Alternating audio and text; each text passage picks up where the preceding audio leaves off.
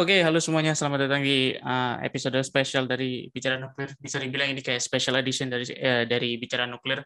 Dan ini semua karena uh, kita sedang memperingati, uh, bukan memperingati, kayak mengingatkan lagi teringat bahwa 11 tahun lalu ada kejadian bencana di Fukushima, bencana gempa yang kemudian uh, masuk ke apa itu namanya, yang juga menyebabkan uh, ada lepasan radioaktif di apa di Fukushima ya ada ada ledakan hidrogen di Fukushima gitu.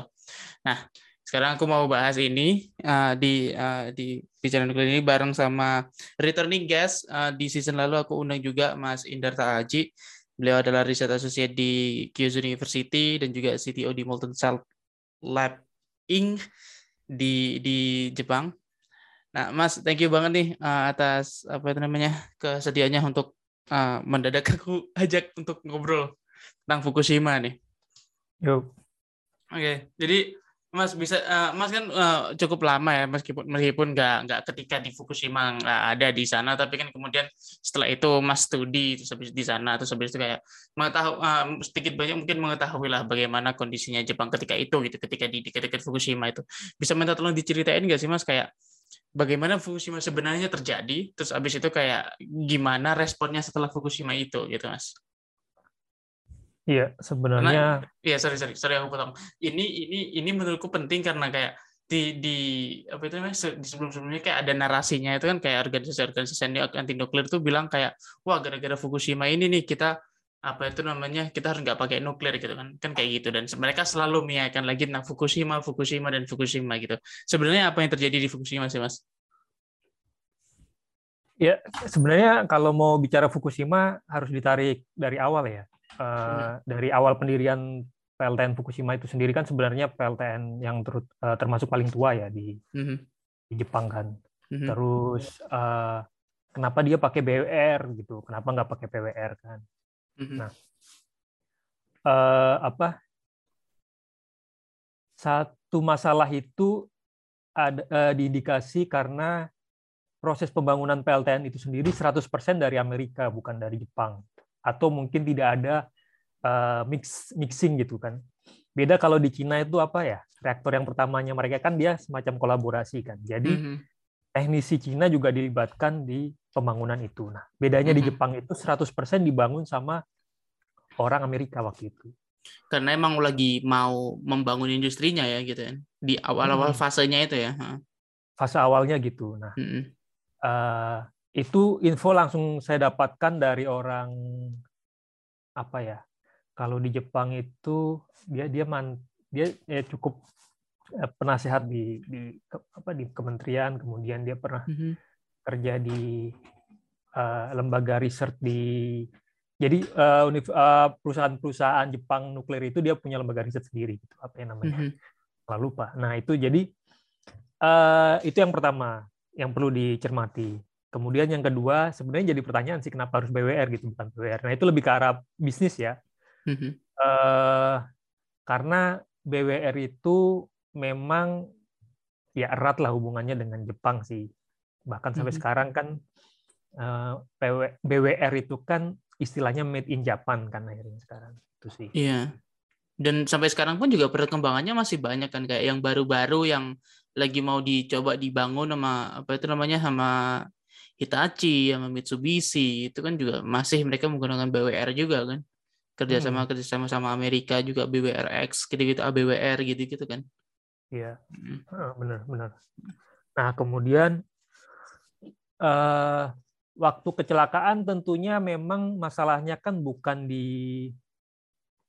bukan di reaktor itu sendiri sebenarnya kan tapi masalahnya uh, lebih ke arah mismanagement ya dari dari uh, hasil penelitian banyak pihak termasuk IAEA akhirnya menyimpulkan bahwa kesalahannya adalah mismanagement dari uh, Jepang itu sendiri gitu. Mm-hmm. Uh, satu tadi karena semua proses pembangunan dilakukan oleh orang asing. Jadi begitu ada miss atau error, orang lokal yang yang akhirnya sudah mengoperasikan kan udah berapa tahun tuh sejak Fukushima dari berdiri berarti sekitar 40 tahun ya jadi udah mm-hmm. banyak orang-orang lama yang pensiun dan lain sebagainya terus dan itu dan itu juga sebenarnya Fukushima Daiichi yang yang kena masalah itu yang kena kena bencana itu sebenarnya juga di fase-fase akhirnya kan dia kan kayak bentar ya. lagi mau di di di dekom secara permanen kan kalau nggak di extend gitu kan ya di akhir bulan Maret itu harusnya dia di ditutup karena emang udah tua gitu. Cuman Waduh. akhirnya di awal di awal Maret di awal Maret kena kecelakaan ya itu nasib ya. Nasibnya beda beda berapa belas hari doang lah itu padahal menuju dekom. Nah, beda, hmm. beda beberapa belas hari itu benar. Hmm. Kemudian eh, memang ada masalah di apa ya posisi apa sih namanya diesel ya. Hmm. Posisi diesel diesel yang fungsinya untuk pendingin itu uh, apa? Ada di water level gitu ya, si water uh, level dia, gitu ya. Dia kehempas sama apa? Kehempas sama tsunami ya waktu itu. Hmm. Jadi hmm. akhirnya pendingin sekundernya apa? Bukan sekunder ya, emergency cooling ya. Iya, emergency coolingnya nggak ada gitu. Padahal hmm. yang namanya reaktor nuklir itu walaupun sudah mati, tapi panasnya kan masih ada masih gitu. Ada. Masih produce juga 6%, 7% dari nominal power. Nah, itu yang itu yang harus dilakukan eh, apa yang di eh, apa ya? Dinginnya harus diturunin lah dengan pendingin apa hmm. eksternal itu. Nah. Nah, eh, cerita lain ya, setelah Fukushima itu akhirnya semua negara, semua di seluruh dunia yang punya PLTN itu mereka serius tuh bangun diesel pendingin pendingin eksternalnya tuh. Mm-hmm. Saya juga sempat ke Slovenia berapa bulan setelah itu ngelihat oh, memang banyak perubahan ya di situ. Terus memang Fukushima ini eh, apa ya? tangkinya kalau orang bilang ya atau bejananya lah itu kecil kan yang di Fukushima itu kecil banget dibandingin sama yang terbaru kan. Mm-hmm. Jadi nah ini perlu dikasih tahu lagi nih ke umum bahwa yang meledak tuh bukan uranium atau apa itu kan nggak bisa meledak. Iya. Yeah. beda, yeah. beda sama bom nuklir. Nah, pendingin karena pendinginnya air terus dia bereaksi dengan suhu yang sangat tinggi akhirnya air itu sebagian berubah menjadi hidrogen hmm. ya ibaratnya kita masak panci presto terus panas terus tapi nggak kita uh, nggak kita ya, nggak kita keluarkan gasnya lah gitu uh, kita atur gasnya gitu terus lama-lama lama-lama nggak kuat pecah nah itu yang dimaksud ledakan di Fukushima waktu itu bukan hmm. ledakan semacam bom nuklir hmm. nah Kemudian apa lagi ya? Uh, mismanagement ya. Di manajemennya itu sendiri sebenarnya nah ini agak lucu juga. Uh, Fukushima ini kejadiannya waktu perdana menterinya baru naik. Aduh. Perdana menteri dari kelompok oposisi, mah. Oposisi nuklirnya. Oposisi kuat. Jadi kalau di Indonesia anggap partai A itu kuat. Nah, partai mm -hmm. B-nya itu yang oposisi kan. Mm -hmm. Itu jarang-jarang dia naik kebetulan aja dia naik kan. Mhm. Dia naik, tapi karena dia oposisi, mereka itu nggak punya pengalaman teknis untuk pengambilan keputusan dalam manajemen nuklir kan. Oh, karena mereka ya. jarang nggak pernah hampir nggak pernah berkuasa gitu ya?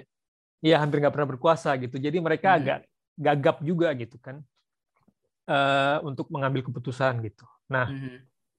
uh, itu jadi satu poin juga. Jadi agak lucu juga ya sebenarnya itu. Hmm. Kemudian Eh, gara-gara Fukushima itu akhirnya perdana menterinya mengundurkan diri kan mm-hmm. karena ya memang dia tidak kompeten kompeten lah untuk mengurus negara dalam kondisi disaster gitu akhirnya kembali lagi ke partai yang tadi yang yang yang, yang sebelum yang balik ke kuat itu ya tadi ya awalnya uh, uh. kemudian uh, Jepang ini memang agak ya kita tahu budaya Jepang itu sebenarnya kan tertib dan lain sebagainya. Itu kan yang kita tahu di di di mana di di di luar di, sini ya, di luar di sini, di luar umum, Jepang lah ya. Uh, di halayak umum gitu. Tapi kan uh, kita nggak tahu apa yang terjadi di dalam uh, mm-hmm. manajemen uh, dan lain sebagainya. Nah, uh, Jepang itu waktu itu waktu kecelakaan direktur NISA nuklir safety ya panjangannya agak lupa nuclear safety assessment dan lain sebagainya NISA itu NISA tuh ya NISA itu mm -hmm. itu orang ekonomi lulusan Tokyo University yang nggak pernah tahu sama sekali soal PLTN. Jadi gimana waktu waktu kecelakaan itu dia ditanya sama perdana menteri, dia pun nggak tahu apa-apa gitu. Jadi agak lucu kan sebenarnya. Nah, ini jadi pelajaran banget buat Indonesia gitu ke depannya supaya nanti kalau kita bangun PLTN harus dipastikan tuh direktur Bapetennya siapa, kepala Bapetennya siapa. Yeah.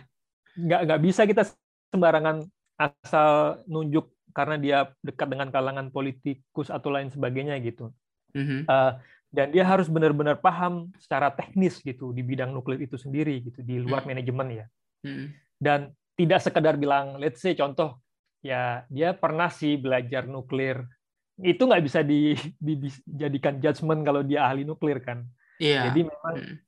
memang harus benar-benar serius. Tidak hanya hmm. itu tapi di Jepang juga mereka tidak punya nepio. Oke, okay. iya benar sih. Ha. Ya. Nepio itu padahal penting. E, tujuannya adalah untuk meregulasi semua aktivitas yang terkait dengan ketenaga nukliran. Mm -hmm. Nah, dari proses pembangunan dan lain sebagainya sampai decommissioning. Nah, Jepang hmm. nggak hmm. punya tuh, itu masalah. Yeah. Nah, harapannya Indonesia kalau mau bangun Nepio-nya harus dibangun dulu seperti Korea Selatan. Hmm. Dan hmm. direktur Nepio harus punya kemampuan teknis dan manajemen di bidang nuklir. Termasuk nah. dia dia termasuk harus punya posisi politik yang bagus karena tidak bisa diganggu. Mm-hmm. Itu. Betul ya. Mm-hmm. Uh, kemudian di Jepang sendiri uh, apa ya tadi mau tambahin posisi istilahnya posisi bapetennya Jepang sama posisi batannya Jepang itu dalam satu kementerian. Oke. Okay. Yang okay. tujuannya untuk mempromosikan nuklir gitu kan. Hmm. Berarti sama, nah. berarti kayak strukturnya tuh sama kayak batan sebelum UU 10 lah ya. Jadi kayak kan hmm. kan yang yang ngawasin sama yang diawasin berada dalam satu payung gitu kan? Iya. Uh. Nah, kalau sekarang kan Bapeten terpisah kan. Kalau di hmm. Indonesia Bapeten dia terpisah itu udah bagus. Dia hmm. dia langsung menghadap ke presiden. Yeah. Batan di bawah BRIN. Saya nggak nggak urusan lah kalau soal itu. Hmm. Yang jelas dia dia jangan satu sama jangan jadi satu sama Bapeten. Hmm. Itu udah bagus. Nah, di Jepang nggak gitu. Kemudian di Jepang ini TEPCO ini, perusahaan-perusahaan nuklir ini cukup kuat posisinya. Jadi, pensiunan TEPCO itu, yang pensiun, dia direkrut untuk bekerja di NISA, di Nuclear Safety. Oh, oke. Okay. Dari yang awalnya dari yang awalnya dulu pe, pelaksana lapangan, akhirnya jadi regulator gitu ya. Mm -hmm. Kan kan agak lucu jadinya walaupun kita tidak tidak apa ya? Tidak eh, agak susah ya, apalagi di Jepang itu budaya senioritasnya tinggi gitu. Mm-hmm. Nah, otomatis orang or ya kan senioritasnya yeah. tinggi dan nggak bisa lah kita kita bilang ya udah saya profesional akhirnya saya pindah ke Nisa saya profesional aja itu nggak bisa gimana gimana hmm. kalau lu punya uh, jiwa lu sudah lama di situ ya akan susah untuk pindah ke lembaga yang baru yang hmm. yang yang seharusnya bertentangan kan iya, saling iya. bertentangan kan iya. gitu. itu jadi jadi pertanyaan lagi kemudian hmm uh, kembali lagi ke perdana menteri. Perdana menteri ini terlalu ikut campur dalam pengambilan keputusan lapangan. Contohnya gimana, Mas? Ada contoh nggak?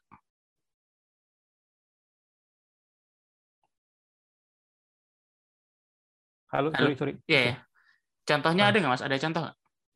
Ya, dia terlalu mengatur uh, pengambilan keputusan teknis. Mm -hmm. Padahal dalam pengambilan keputusan teknis itu harusnya dilakukan oleh kepala operator kan. Iya, yang in charge di Fukushima itu ya. Nah, in charge waktu kejadian itu karena kan hmm. uh, tiap tergantung tip regunya kan. Nah, kebetulan hmm. regu itu kepala operatornya siapa, nah itu yang bertanggung jawab. Hmm. Nah, harusnya pemerintah dalam hal ini uh, perdana menteri itu cukup uh, apa ya? Cukup mengatur bagaimana uh, apa tentang inilah apa regulasi untuk disasternya. Jadi bagaimana mengevakuasi masyarakat dan lain sebagainya itu cukup cukup di situ harusnya. Yeah. Di situ tidak perlu dilakukan oleh pemerintah pusat. Nah, di Jepang budayanya itu adalah kalau ada kejadian kecelakaan satu, lu harus telepon bos lu tuh. Bos lu telepon atasnya lagi. gitu aja terus sampai paling yeah. atas baru ngambil keputusan. Nah itu terlalu lama kan pengambilan keputusan seperti itu gitu. Mm-hmm. Padahal untuk kondisi-kondisi first major kayak gini yang butuh waktu singkat pengambilan keputusannya mm-hmm. itu nggak bisa kayak gitu. Jadi ya yeah. itu salah satu masalah. Kemudian ya budaya Jepang juga sebenarnya uh, budaya yang tertutup kan. Mm-hmm. Uh, kalau uh, lu baca buku Culture Map itu ada buku yang judulnya Culture Map itu memang dia memetakan karakter komunikasi tiap-tiap negara. Memang Jepang ini sangat tertutup gitu. Ya sama sih mirip-mirip orang Jawa sih sebenarnya. Gue orang iya. Jawa nih. High, high konteks ya, maksudnya kayak ya nggak nggak secara terang-terangan langsung ngomong di depan mukanya orang yang mau ngomongin dia omongin itu kan. Konteksnya kayak gitu sih. Bener banget. Jadi uh kalau atasan lu buat masalah, lu nggak akan berani negur di langsung gitu, nggak bisa. Uh, terus kemudian uh, uh, apa? Kita, ya nggak nggak terus terang ya. Jadi uh, budaya itu harusnya dihilangin. Jadi memang yeah. budaya nuklir itu harus ada sendiri, budaya nuklir gitu. Nggak mm-hmm. bisa mengikutin budaya negara mana, nggak bisa ngikutin yeah. suku mana. Budaya nuklir ya ada budaya nuklir sendiri gitu. Mm-hmm dan orang yang terlibat dalam PLTN harusnya punya budaya nuklir itu sendiri. Hmm. Itu penting sih. Itu juga ya kenapa kita kita di dunia nuklir juga mengenal istilah kayak safety culture gitu ya, safety culture sama security culture gitu ya. Jadi kayak hmm. kita kita punya budaya sendiri gitu yang harus di, ditanamkan gitu. Bahkan bahkan sejak belajar gitu, sejak belajar ilmunya, kita juga harus belajar kayak oh kalau misalnya kita harus nanggepin safety ya apa itu namanya yang ada di kota kita yang ada di otak kita pertama kali itu ya bikin A B C D gitu kan kayak gitu kan tergantung culture-nya kayak gimana kan ya benar benar hmm. benar kalau kita ngikutin budaya yang kita ikutin orang yang paling tua pasti kan biasanya iya gitu. iya budaya budaya lokal budaya maksudnya budaya budaya lokal kita biasanya gitu kan budaya kehidupan kita gitu kan makanya kita harus agak membedakan gitu kan antara budaya yang kita laksanakan ketika menjadi seorang pegawai nuklir ber, uh, pegawai di fasilitas nuklir gitu kan budaya safety culture-nya sama ya budaya kita lokal sehari-hari aja gitu kan benar gitu. benar hmm. ya wajar sih kalau akhirnya anak-anak nuklir dianggap kurang sopan kalau ngobrol sama orang iya iya iya Anyway, oke okay, mas, ini ini banyak banget deh. Ada banyak banget yang perlu aku un unpack satu-satu. Ah, yang pertama nih, aku ini mungkin coba ini mungkin trashback tapi tolong bear bear with me soalnya ini biar biar bisa ngasih kayak clarity gitu bahwa yang selama ini kan kita tahu yang dipersepsikan masyarakat itu dan dan sebenarnya orang-orang udah mengakui juga sebenarnya bahwa ada korban 16.000 korban dan itu dari gempanya itu sendiri kan gempa di prefektur Fukushima itu. Oh, lupa Fukushima itu prefektur atau kota atau apa sih mas? Aku oh, prefektur. Prefektur kan? Di prefektur Fukushima di Jepang Timur gitu kan karena apa ada gempanya. Dan memang kebetulan karena desainnya seperti itu desainnya kayak apa itu namanya domnya relatif kecil. Terus habis itu diesel generatornya itu ada di sea level sehingga kalau kena tsunami dikit uh, tsunaminya melebihi uh, pembatasnya airnya masuk akhirnya dieselnya mati terus habis itu nggak bisa didinginin akhirnya meledak gitu kan terus kesalahan desain karena dinding airnya itu terlalu terlalu rendah gitu kan sehingga tsunami-nya nggak bisa dingin. Yang yang unik dari itu yang pertama, setahu kan sebelahnya Fukushima Daiichi dan Daini itu kan di pinggir-pinggir yang lain itu kan ada ada PLTN juga kan mas? Aku lupa tuh namanya apakah itu Miyagi atau apa gitu? Uh, Ibaraki. Ibaraki ya, Ibaraki. Itu ketika itu Ibaraki pasti kena gempa juga dong. Oh iya dong, kan mm. ibarat masih satu garis itu. Mm. Sampai Tokyo juga kan, Tokyo juga kenceng waktu itu katanya. Mm. Nah itu Ibaraki nggak ada nggak ada apa-apa, nggak masalah baik -baik apa. aja sih, baik-baik nah. aja. Kalau kalau Ibaraki kena kayaknya satu Tokyo harus ngungsi. Iya. yeah. mm Nah itu itu yang jadi unik gitu bahwa ter, uh, hal itu kejadian itu terjadi secara lokal di Fukushima Daiichi dan Daini gitu kan. Yang berarti itu menunjukkan bahwa oh memang si desainnya Fukushima Daiichi dan Daini ini emang berbeda sendiri om di Ibaraki aja nggak nggak nggak terlalu masalah gitu kan. Nggak nggak ada masalah gitu tetap mati dia tetap bisa mendip terdinginkan gitu kan. Kok Fukushima doang yang masalah? Berarti kan memang ada masalah di Fukushima gitu. Dan menarik tadi Mas bahas tentang mismanagement tadi gitu. Uh, mulai dari perdana menterinya ya mas ya. Terus abis itu uh, safety culture-nya tentang cara mereka berkomunikasi. Terus abis itu yang aku yang aku penasaran kemudian itu setelah itu kejadiannya menanggapi itu apa yang dilakukan Jepang uh, setelah kejadian Fukushima itu? Either, either itu yang baik atau yang buruk gitu kan? Maksudnya kayak aku tahu setelah Fukushima hampir semua reaktor dimatiin kan dan nggak beroperasi lagi itu itu itu gimana tuh maksudnya prosesnya dan progresnya sekarang itu apakah apakah sekarang udah uh, pada mulai dihidupin lagi atau kayak gimana tuh mas apakah mas ada dengar kabar kayak gitu Iya sebenarnya sih uh, untuk yang reaktor tipe yang sama otomatis dihentikan stop ya total stop gitu shutdown. Tapi untuk tipe yang beda kayak PWR itu tetap beroperasi. Cuman mm -hmm. memang dicek sebelum waktu kejadian kan semua stop. Tapi habis itu uh, uh, semua manajemen di Jepang di pemerintahan terkait nuklir itu berubah total gitu. Mm -hmm. uh, untuk memisahkan antara regulasi dan lain sebagainya semuanya dipisah dan lain sebagainya termasuk uh, akhirnya reaktornya di stop. Mm-hmm. Nah, setelah reaktor di stop, dilakukan asesmen apakah reaktor ini uh, layak. Setelah layak, akhirnya dioperasikan lagi. Sebenarnya ada banyak reaktor yang sudah mulai dioperasikan lagi, gitu. Termasuk di Kyushu daerah sekarang, di daerah saya ini juga ada yang beroperasi juga untuk suplai listrik di daerah Kyushu gitu. Mm-hmm. Jadi mm-hmm. tidak semua permanen di stop gitu. Mm-hmm. Cuman pemerintah Jepang memang tidak ada rencana membangun PLTN dalam waktu dekat karena memang mereka sedang sibuk ngurusin reaktor yang akan di restart ulang. Oh, Oke. Okay. Itu, okay. itu fokusnya hmm. di situ. Jadi memang uh, ya Jepang kan sadar diri kalau mereka negara yang tidak punya apa-apa gitu. In terms of uh, natural resource ya, maksudnya. Ya, hmm. ya. Hmm. Ya sempat mereka bangun uh, di Fukushima mereka bangun apa pembangkit listrik tenaga angin tapi akhirnya stop juga tahun lalu karena memang harganya sangat mahal mm-hmm.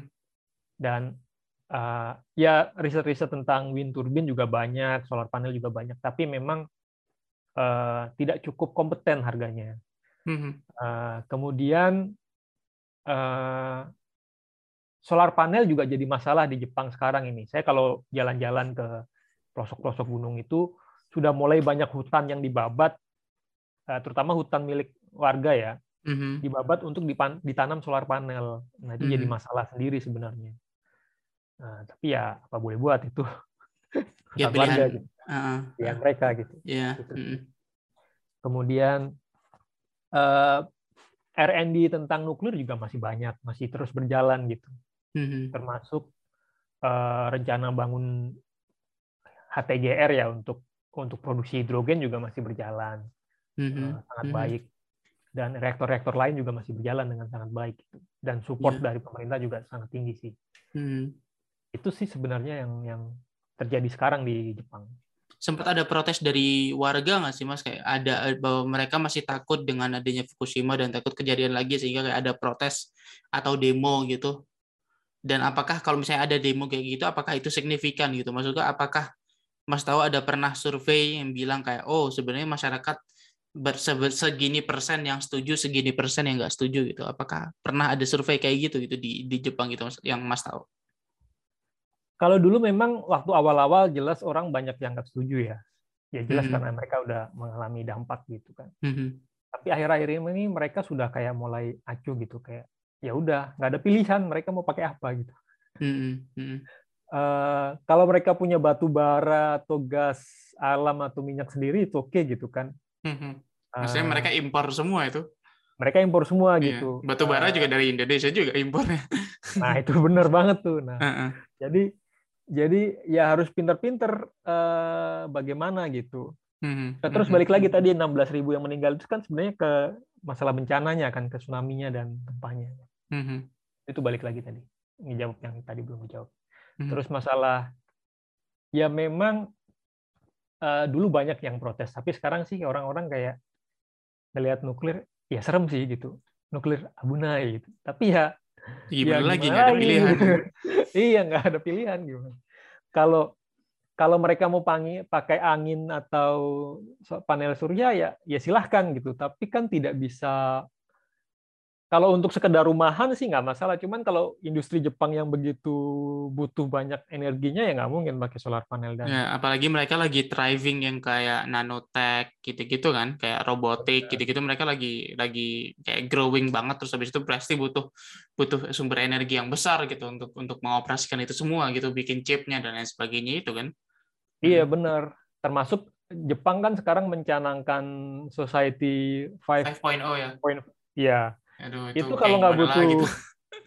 kalau nggak ada data apa nggak punya energi yang cukup kuat ya babai aja gitu kan nggak ada nggak ada fundamental yang kuat gitu kan akhirnya ya mereka nggak akan ke mana-mana juga gitu hmm. bener bener bener mm -hmm. oke okay.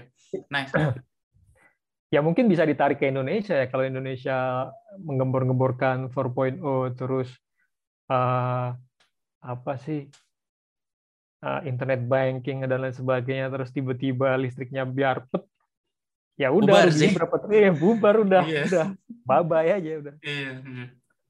terus gini mas mungkin ini mungkin ini uh, topik yang yang yang agak udah lagi anget nih dengan apa itu namanya? Dengan dengan kemarin uh, dan sekarang masih berlangsung itu kan invasi Ruki apa Rusia ke Ukraina. Terus habis itu kan salah satu headline-nya yang diserang itu kan kayak eh, PLTN Zaporizhia Zaporizhia sorry Zaporizhia yang itu salah satu apa reaktor terbesar di Eropa bahkan. Ada kayak enam unit dan itu kayak bisa menghasilkan 5.700 megawatt elektrik gitu kan.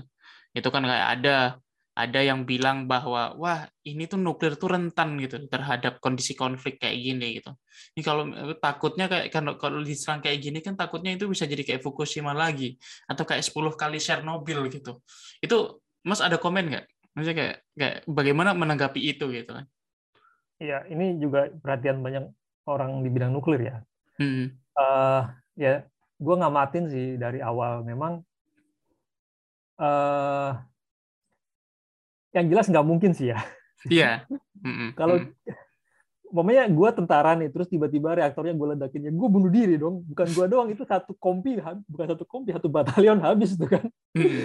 Mati gitu. Nah, uh, jadi sebenarnya kalau ada pasukan militer uh, menginvasi uh, PLTN gitu, terus dihancurin, ya sama dengan mereka bunuh diri hitungannya. Bunuh diri gitu, kalah setelah medan perang gitu. Mm-hmm. Nah sebenarnya PLTN ini jadi bargaining. Invasinya Rusia ke Zapori, Zaporizhia mm-hmm. itu sebenarnya hanya untuk pingin uh, mengontrol suplai listrik. Itu aja sih. Mm-hmm. Uh, di shutdown ya. Yeah. Kalau nggak salah tinggal satu yang bergerak, beroperasi ya. Mm-hmm. Atau udah semuanya mati. Itu untuk mengontrol uh, suplai listrik di bagian timur Ukraina ya. Eh, timur ya. Mm-hmm. Karena memang itu kan cukup ya reaktor nuklir terbesar di Eropa ya cukup bisa mengganggu pasukan listrik lah kalau dimatikan. Iya. Mm -mm.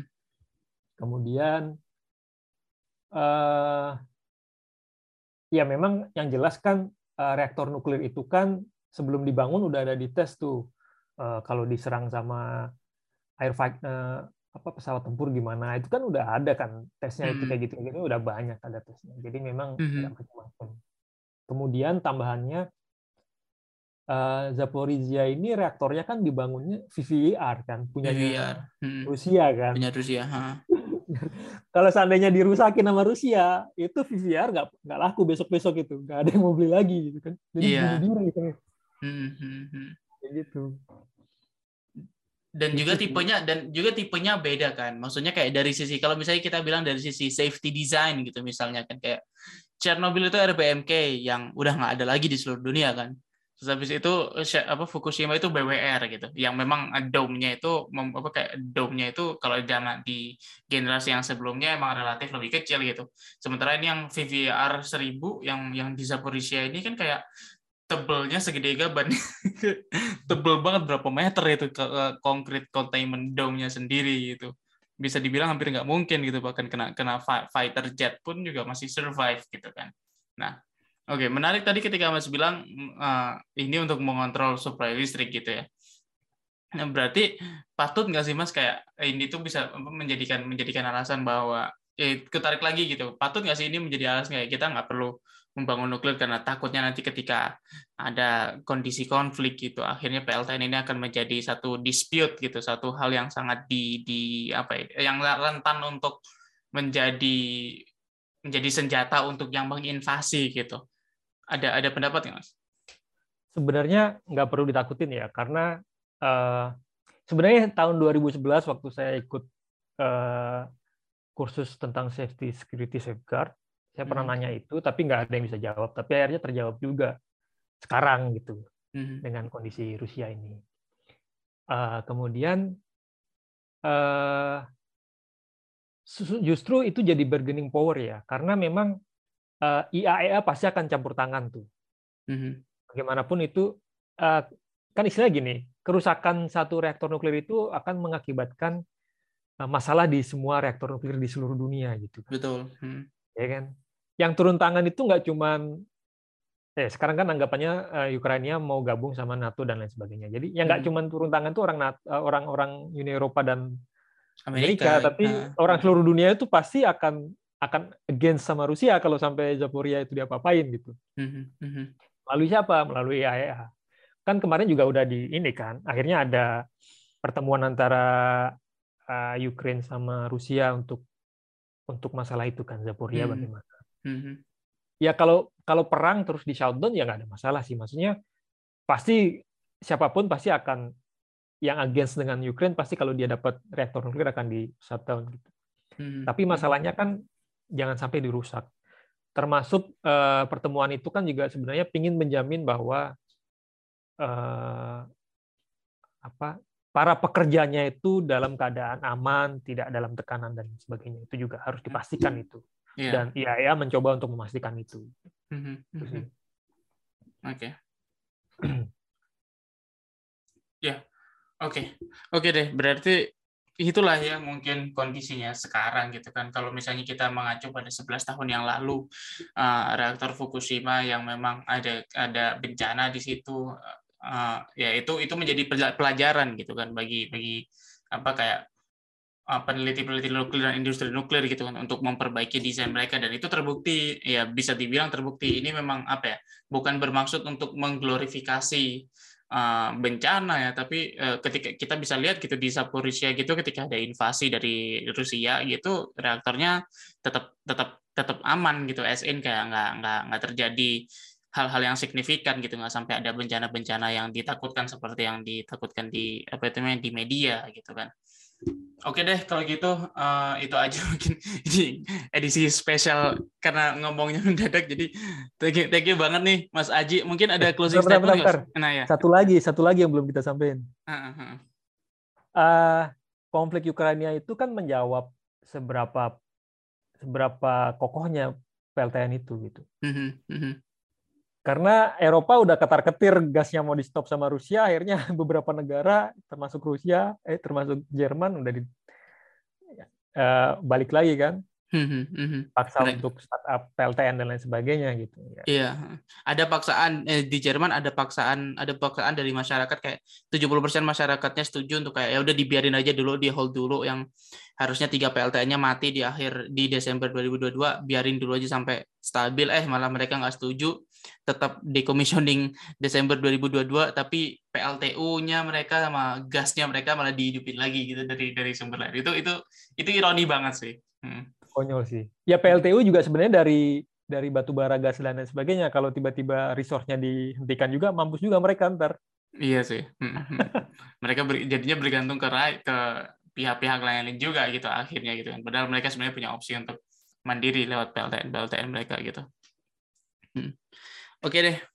Thank you banget Mas Aji atas waktunya. Hmm, yo, yo, yo. Ya. Dan untuk teman-teman yang mendengarkan, thank you banget dan sampai jumpa di episode selanjutnya. Bye-bye semuanya.